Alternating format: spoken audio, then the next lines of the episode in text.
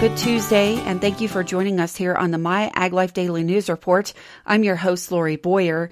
In the show today, Taylor Charlstrom will be recapping some of the many issues discussed between California Citrus Mutual board members, Congress, and U S D A during their recent trip to Washington, D C. And I'll look at regional and national agricultural news, beginning with regional ag news right after this word from our sponsor. Bee Hero is the leading almond pollination provider. We deliver measurable and verifiable pollination outcomes for almond growers and turn a previously unquantified fingers crossed gamble into a controllable expenditure. For the first time, growers can know exactly what they are getting for their money during pollination. Bee Hero accurately evaluates your bee's pollination contribution in real time and gives you unprecedented visibility into the progress of bloom. Don't leave pollination to chance. Be sure, be precise. Bee Hero. Call Charlie Phillips, V P of Sales, at five five nine, four six seven, nine six nine nine. Bee Hero. Superior bees, superior pollination. Less than a year after Governor Gavin Newsom issued an executive order targeted at relieving supply chain congestion, the pandemic-included backlog of cargo shifts at the state's port is rapidly fading, with a focus turning to long-term supply chain improvements. The California State Transportation Agency has issued final guidelines and call for projects for the unprecedented one point two billion dollars in one-time state funding for port and freight infrastructure projects to build a more efficient, sustainable, and resilient goods movement system. California California's ports are critical to exporting and importing goods both abroad and throughout the United States. According to Governor Newsom, he says after decades of neglect, they are finally making the critical investments needed to modernize ports, helping them to keep up with demand in a way that is environmentally sustainable and brings the distribution process into the twenty-first century. Finalized in a state budget at the end of June, the Port and Freight Infrastructure Program aims to make long-term upgrades that will increase the capacity to move goods throughout the state while lessening environmental impacts on neighboring communities. seventy percent of the program funding will go to projects that support goods movement through the ports of Los Angeles and Long Beach, the busiest ports in the Western Hemisphere, and thirty percent will fund ports and goods movement infrastructure in the rest of the state. Port and Freight Infrastructure Program is a direct result of the executive order that Governor Newsom issued last October that called on state agencies to develop longer-term budget proposals that support port operations and goods movement. The program Program builds off these successful short-term actions by the state to address supply chain congestion. Project applications are due by January thirteenth of twenty twenty-three. Funding awards will be announced in March of twenty twenty-three. For more information, log on to the California State Transportation Agency website. Wilbur Ellis Agribusiness, a leader in precision agriculture, crop protection, seed, and nutritional products, has announced the registration of preventative biofungicide Romeo C A for use in California. By introducing plants to non-living fungus, Romeo C A enables plants to generate pathogen-fighting compounds that prevent disease development. Applied to plant leaves, Romeo C A stimulates pathogenic fungal attacks and executes internal defense responses, according to Jason Ellsworth, Wilbur Ellis Organic Portfolio Manager. Whereas most fungicides have direct activity on the pathogen to prevent disease growth or kill it, Romeo C A triggers the plant's own self-defense mechanism. Romeo C A is a foundational disease management product for both conventional and organic tree fruit, tree nut, vine, and vegetable cropping systems. Romeo C A is distributed in California exclusively by Wilbur L S. The biofungicide offers regional growers a unique way to control powdery mildew and downy mildew in almonds, grapes, and leafy greens, as well as brown rot blossom blight in almonds. The University of California, Davis has announced that philanthropists Linda and Stuart Resnick, co-owners of the Wonderful Company, have pledged the largest gift ever to the university by individual donors. The fifty million dollars pledge will support the school's longstanding commitment to address the most pressing challenges in agriculture and environmental sustainability today. The fifty million dollars gift, announced at a news conference at the Center for the Performing Arts recently, will establish the Linda and Stuart Resnick Center for Agricultural Innovation with ten million dollars of Resnick's gift to be directed towards annual competitive research grants through the Resnick Agricultural Innovation Research Fund. Their donation also supports U C Davis's two billion dollars fundraising campaign called Expect Greater from U C Davis for the World. It is the university's largest fundraising campaign to date. The California persimmon season has started in a very small way. They've had really, really warm weather, and warm weather slows down the development of the orange-yellow color, so they've been delayed by at least seven days, according to Aaron Gallarte of Fresh Farms. He notes that the crop was slightly down from last year, but that it is a good crop generally. They've had a warm spell, so they lost a few persimmons, but overall, there are going to be plenty of nice persimmons this year, he says. Typically, the California season begins around this time, and picking and packing should go until either the first or second week of December. At the same time, he anticipates strong demand for this specialty fruit item this season. Persimmons are a really good tasting piece of fruit. As more people buy them and experience how good they are, they see demand increasing every year, and adds that while the industry often sells persimmons in either clamshells or bags, there will also be plenty of loose persimmons available. The acreage of California persimmons is slightly on the rise as well. Persimmons aren't necessarily the main stage produce crop. It is more of a specialty item, so store sales are much more limited than, say, a grape or strawberry, he says. So the acreage is increasing, but very slowly, because a big increase would increase the supply that the industry would not be able to fulfill. They're in a good spot right now with pretty good acreage and good supply. As for pricing, it will be stronger this year given that production costs are up on persimmons like virtually every other commodity. Soil and Crop Incorporated is your number one resource for sustainable nutrition. Growers are faced with difficult challenges, and Soil and Crop Incorporated has the experience, fertilizer, and biological portfolio to dramatically increase yield and performance in your troubled orchards and fields. Contact Soil and Crop Incorporated today for a free consultation on how we can help reverse the challenges you face as a conventional or organic grower so you can increase your bottom line and become a better sustainable farmer. Contact us today at five five nine, five six four, one two three six or visit our website at w w w dot callnrg dot com. Soil and Crop, putting nature to work for you. Earlier this month, California Citrus Mutual directors Matt Fisher, Jared Plumley, Keith Watkins, Zach Lafitte, and Julia Enestroza traveled to Washington, D C for meetings with U S D A and Congress about some of the citrus industry's biggest priorities, including funding for H L B prevention activities and the upcoming twenty twenty-three Farm Bill. The group was accompanied by C C M President Casey Creamer and Senior Director of Federal Affairs Alyssa Halby. Creamer believes it's important to have the most direct members of the California industry present at these meetings to achieve the best representation. We like to bring our board back with us to provide, you know, that on-the-ground feedback and the faces of the organization and and, you know, real people, you know, not just, you know, hired, hired staff. And so we try to do that at least annually, and we haven't been able to do that since two thousand nineteen. So uh, the last time uh, our executive committee or members of our board went back was November of two thousand nineteen. Um, staff went back uh, March of twenty twenty, and then the world just closed, or maybe it's February twenty twenty. And, uh, you know, we've been back uh, five times since the pandemic, and, and really watched Washington, D C change drastically. And this is the first time that, that board members have been back, and we were really close to back to normal. It, it, so from a board member's perspective, they probably didn't see much change except for some of the protocols going into the buildings. Um, but uh, it, it was nice to for what, see Washington, D C uh, a little bit back to normal, and to be able to once again fully bring our, our team out there and, and uh, help us work uh, the issues that are important to the industry. Among specific issues discussed, Senate Bill four six six one includes one point five million dollars to establish a citrus breeding research program, quote-unquote, focused on developing and evaluating citrus rootstock and scion materials in areas where citrus is grown. The intent of this funding is to expand the existing A R S breeding program in Florida to the A R S research program in Parlier, California.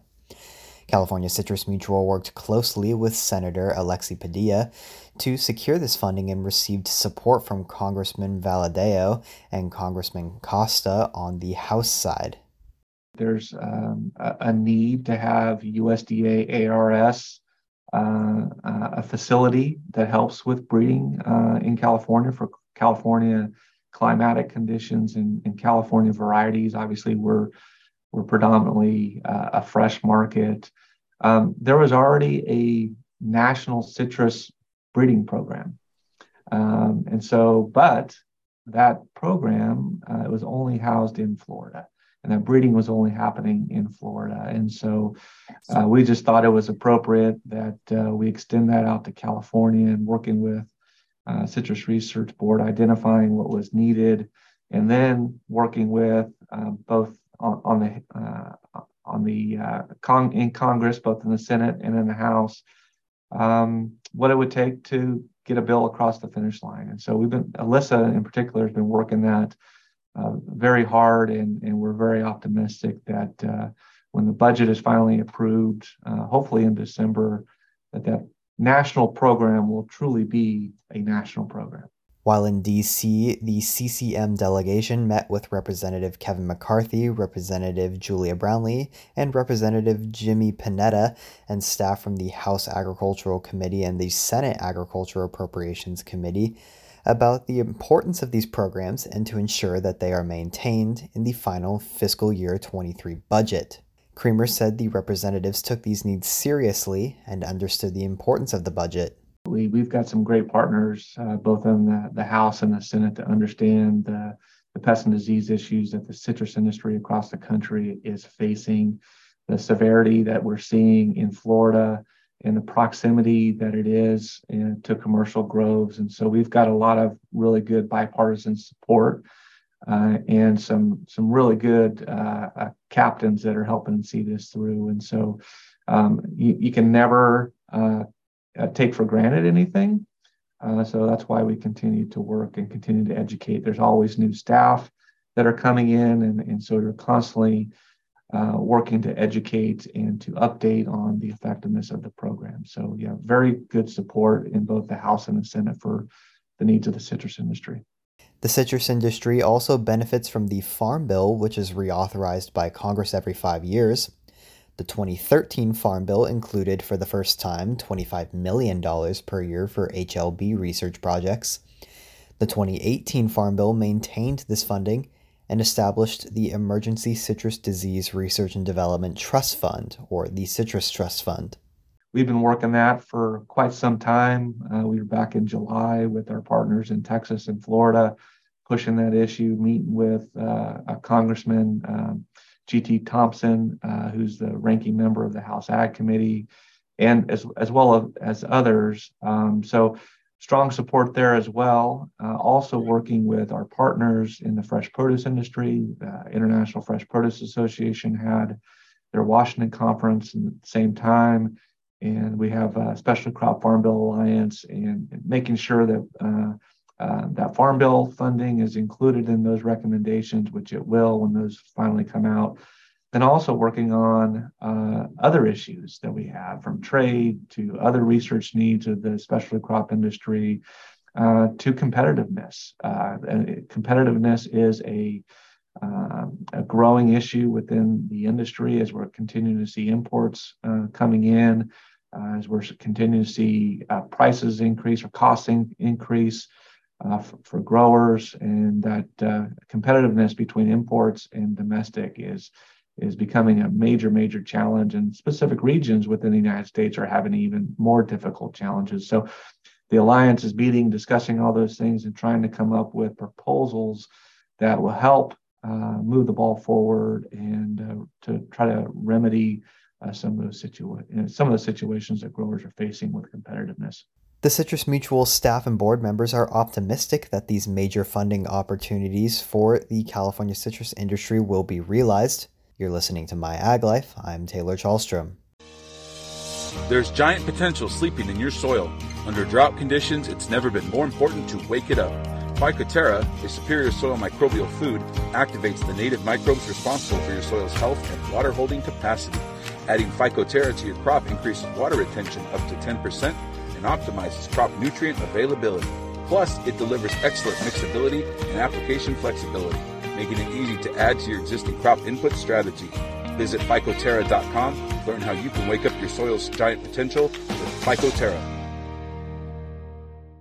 The next Congress could be rough for the twenty twenty-three Farm Bill as the American Farm Bureau Federation takes a proactive strategy in laying out its priorities. A F B F President Zippy Duvall sees a heavy lift for the next Farm Bill.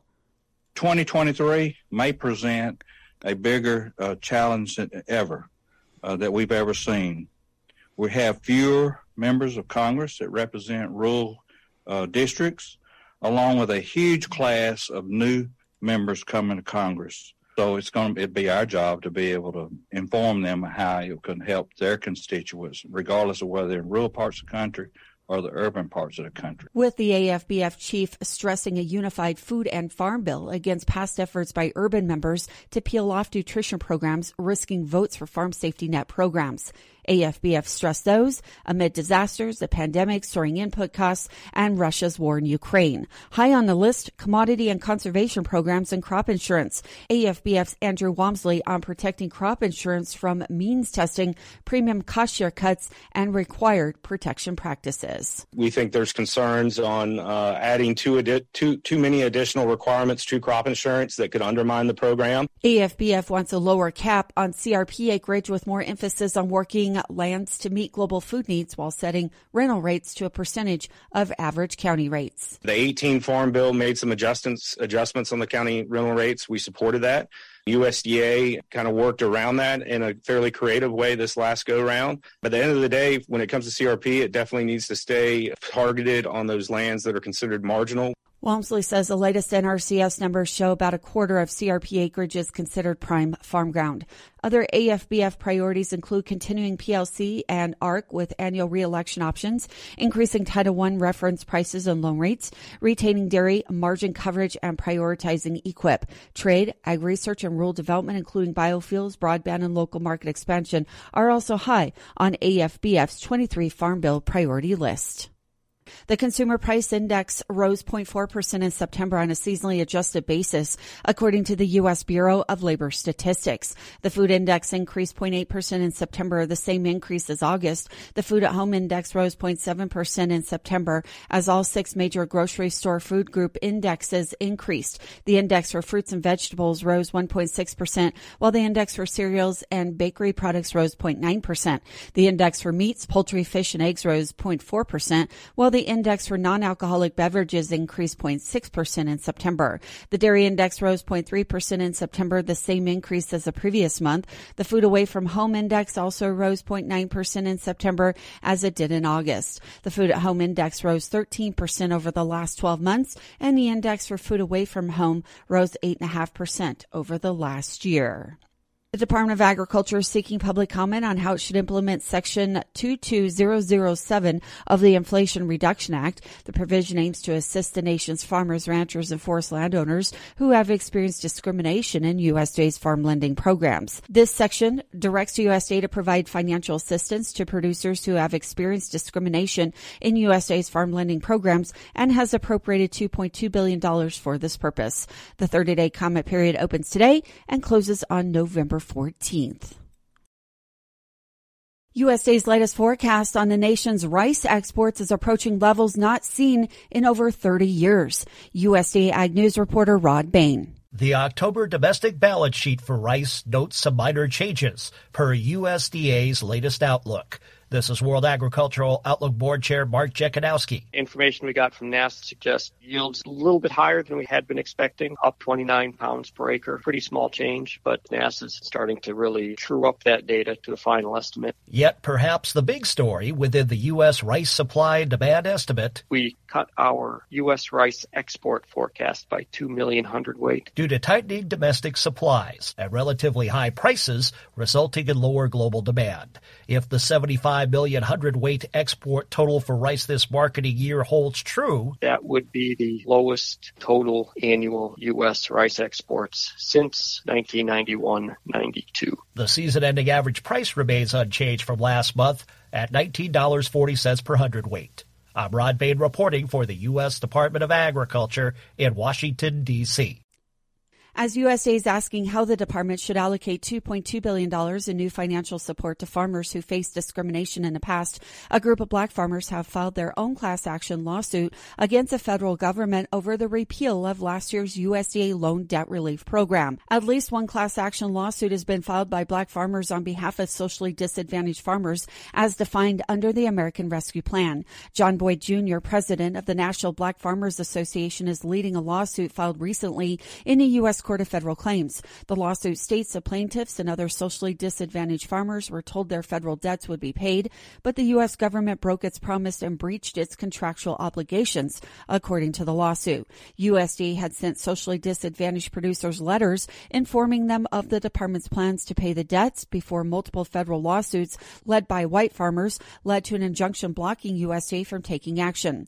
The lawsuits eventually led Congress to repeal Section one thousand five of the American Rescue Plan Act that included the debt forgiveness provision for socially disadvantaged farmers. The initial debt relief was revoked as part of the Inflation Reduction Act, establishing the new debt relief provisions. Sponsored by the California Walnut Board and Commission, supporting the industry with on-farm innovation through production research, advocacy for government programs, and driving consumer demand. Doing more together. The California Citrus Mutual Marketing Committee released its first estimate of the season recently for the navel orange crop. While it is expected to be about ten percent larger than the twenty twenty-one twenty-two season, it's still lower than two years ago. Casey Creamer, president and C E O of California Citrus Mutual, said they were expecting more of a rebound, but that doesn't appear to have occurred. Citrus Mutual's estimate also differs from the California Agricultural Statistics Services, which forecasts a nineteen percent larger California navel crop this year compared to last year. The C A S estimate puts the twenty twenty-two twenty-three navel crop at about seventy-six million forty-pound cartons statewide. About seventy-three million of those cartons come from the Central Valley. Most of the state's citrus goes to the fresh market rather than into processing for orange juice. Our group meets monthly. We review lots of things and, and, and talk about how the crop is progressing. Early on, there was a lot of talk about the crop being, you know, up because last year was was significantly down uh, for both mandarins and, and navels. And then the C A S estimates came out. And, and uh, again, I think the committee looked at the C A S estimates and thought that they were too high. We had a similar reaction to last year's C A S estimate, and we said it was going to be, the marketing committee came out and said it's going to be below uh, those estimates, and sure enough, it did. It was well below those estimates, more in line with what the marketing committee was, was, was looking at. And so the, the C A S estimates are informative, but they also, you know, really it's the boots on the ground looking at the crop, and usually comes out with the, the better estimate. So last year being a very low crop, because of the year before being uh, a really heavy crop and, and progressing late into the year, we're, we're rebounding. So the C A S estimate says about nineteen percent up, but that's off of a historic low. So we're about ten percent above uh, on the navels of what the last year's crop was, uh, which is still below uh, an average. So that's, that's kind of what we're seeing. We, we thought we'd get some, some record rebounds off of the, the uh, low year last year, but we're, we're seeing actually below average. Spurred by recent warm weather, Creamer said the navel crop is sugaring up nicely and is ahead of schedule. Those same temperatures may have delayed fruit color slightly. Cooler weather promotes natural chemical reactions within the peel, changing the summertime green color to bright orange. The early September heat wave also may have caused a bit of fruit sunburn, but he said consumers won't see that blemished fruit. It's all sorted out in the packing house. But it could affect utilized citrus figures, which are the amount that is sold fresh. The reports that we're getting is that the sugar levels are excellent. So the sugar levels were ahead, and a big reason for that was the, the extremely warm weather that we had for a few weeks. And so the sugars progressed uh, very well. We were waiting to start this season uh, based upon color. And so we finally, I, I did get reports here earlier this week that uh, some people have started started picking. So color is getting, getting there and, and ready to go. So I think we're excited about the year. The heat did have uh, an impact on this year's crop. There's some sunburn out there uh, in the industry, and so uh, that's something that uh, will probably push the uh, the utilized cartons down slightly as we move forward. It's not going to impact the con- consumer market at all because the packing houses will remove that fruit out from the uh, what, what gets to the customer. But what we've got is, is really sweet-tasting, high-quality citrus this year. Mutual's marketing committee pegs the twenty twenty-two twenty-three mandarin crop at about thirty percent above last season, but Creamer said it's still off from the record crop of two years ago. This season is expected to start in November. Typically in the off-season, imports fill grocery shelf space, but this year importers face some of the same transportation challenges as U S exporters. So he said the imported fruit supply is down and the market is ripe for new crop California mandarins. Last year was a really, really odd year when it comes to mandarins. We had a, a, a lot of blocks that were significantly, significantly off, and that's because of the record crop from two years ago. So we had a lot of trees that the mandarins are just hanging there, stressing the trees for the for the following crop year. And so there was some really light crop year last year for, for most of the industry. And so the thirty percent is actually below two years prior. So we had a, a really big crop two years prior. It's thirty percent below that, which is gets us into more of the, I think, average, below average range on, on crops. So we're not expecting an oversupply. We're not expecting uh, undersupply. It's probably a pretty good mandarin season, and the, and the sizing and quality is really good on that right now as well. I think we're looking at early November, so yeah, we're excited about that. There's there's been less imports this last year due to all the transportation issues that, that everybody has had. We've had issues with exports, and the same thing with imports, a bit down slightly. So there's there's a, a gap in the market that uh, we can't wait to fill. Like most producers in California's Central Valley, citrus growers struggled this year with water availability. Creamer said the situations differ depending on the location and surface and groundwater availability. While he said he's concerned about the situation, it's not a sky is falling picture either. The water situation is is serious. I'll, I'll say that across the board, it's very serious. You've got, depending on where you are, the challenges are very different. If you've got access to surface water and you were in the Class One Fryant Division, you got thirty percent allocation that was improved from where you thought you were going to be at the beginning of the year. You probably squeaked by and, and did just fine.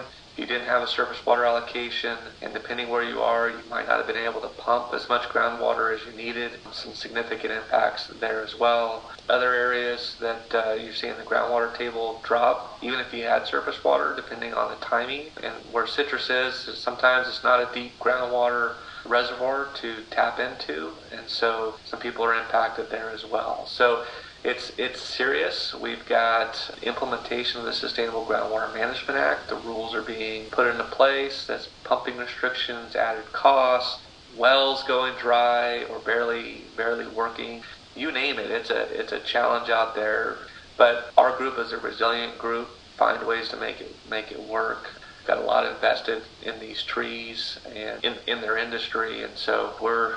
I don't want to say we're in a good spot. Uh, I don't want to also say that, you know, the sky is falling either, but uh, we're just hoping and praying that this next year is a much better water year. We need we need the wet year to not only have an ad- adequate water supply, but to recharge the groundwater reservoirs that are, that are depleted. Although drip and micro-irrigation have been touted for their water-saving traits, Creamer said that is only part of the story. Decades ago, when citrus growers and other producers flood-irrigated their orchards and fields, water that wasn't used by the plants soaked into the soil and replenished groundwater supplies. The newer technologies have changed those water system dynamics. The citrus industry has been uh, utilizing drip irrigation, been pioneers in that for a long, a long time. But I'm going to put a little caveat in that, and, and I'm and not necessarily talking about the citrus industry, because I think it's in a lot of areas that we're in.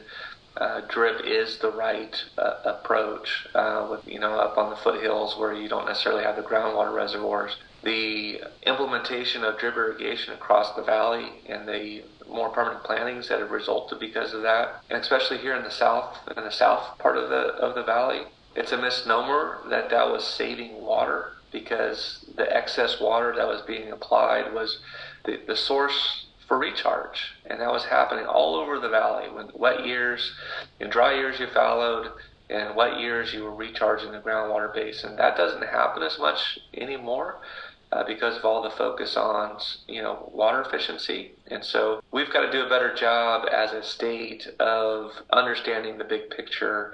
And and really, this water savings from drip irrigation is not all that it's cracked up to be, in, in my opinion, in, in many parts of, of the state. So we're doing our, our part. You know, we've, we've been around for a long time. It's smart for the citrus industry to be on drip, but as a statewide strategy, you really got to look at things more comprehensively. On top of water availability, Creamer said the state's citrus producers also are grappling with inflation, which has increased their costs. In the past ten years, the cost to grow and ship California citrus has more than doubled. Since twenty twenty alone, grower costs have increased over one thousand dollars per acre. I mean, there's there's only one way, and that's to pass on the increases to consumers. I mean, so it's not something we take lightly. I mean, growers are pretty darn efficient. They're always looking for ways to, to cut costs and, and save money.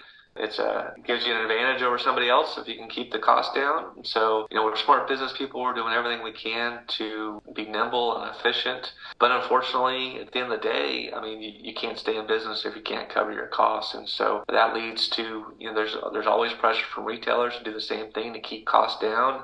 But you, you just can't survive if you don't pass on those costs. And so costs have got to got to rise. I mean, it, it, it ebbs and flows a little bit with the, the size of the crop, but we've, we've done a lot in the industry over the last couple of years to really keep track of the trends as far as costs so that we can communicate that to, to retailers and, and consumers, because it's important for, for consumers that we stay in business.